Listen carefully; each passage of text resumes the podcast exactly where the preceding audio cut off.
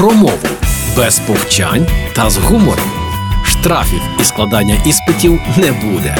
Програма Мовний патруль на Радіо Перше. Вітаю на Радіо Перше. Уже час мовного патруля. Мене звати Лілія Криницька, і сьогодні трохи поговоримо про кіно. Ви вже дивилися новий серіал Містер і місіс Сміт. Уся реклама в українському кінопросторі фіксує саме таку назву зі словом місіс, попри те, що чинний правопис каже місис. Але ж ми звикли до місіс, і словники так кажуть, ніби кажуть дійсно. Наприклад, академічний тлумачний словник 1970-1980 років і сум словник української мови в 11 томах кажуть місіс невідмінюване жіночого роду. Ввічлива назва заміжньої жінки в англійців і американців, що вживається звичайно перед прізвищем або ж ім'ям. На жаль, словників нових ми ще не маємо, але от затверджений правопис таки є. Тож дотримуймося його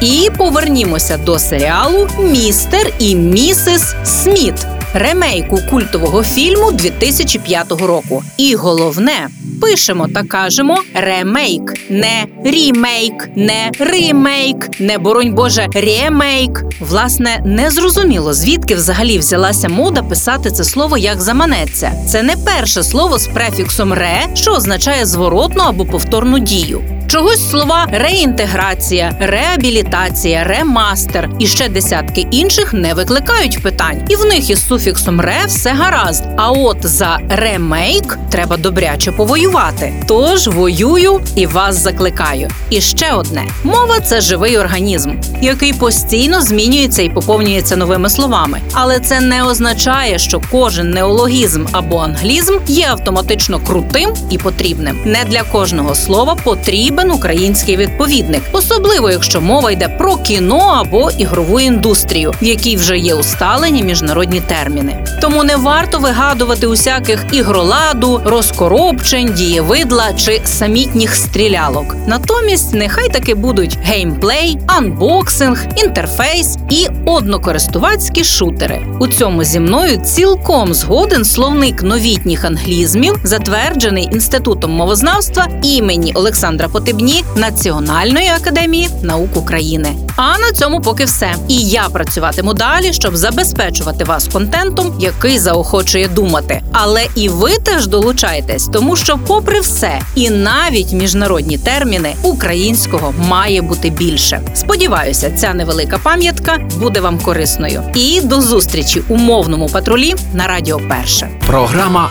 Мовний патруль на Радіо Перше.